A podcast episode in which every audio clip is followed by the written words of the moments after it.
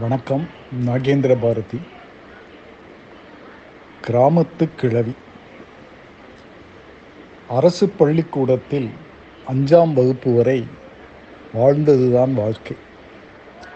அதற்கு பின்னே வயக்காட்டு வேலையும் வயசுக்கு வந்ததும் மாமனை மணந்ததும் மக்களை பெற்றதும் வயது போனதும் வதங்கி விழுந்ததும் வாய்க்கரிசி வாங்கியதும் வாழ்க்கையா என்ன?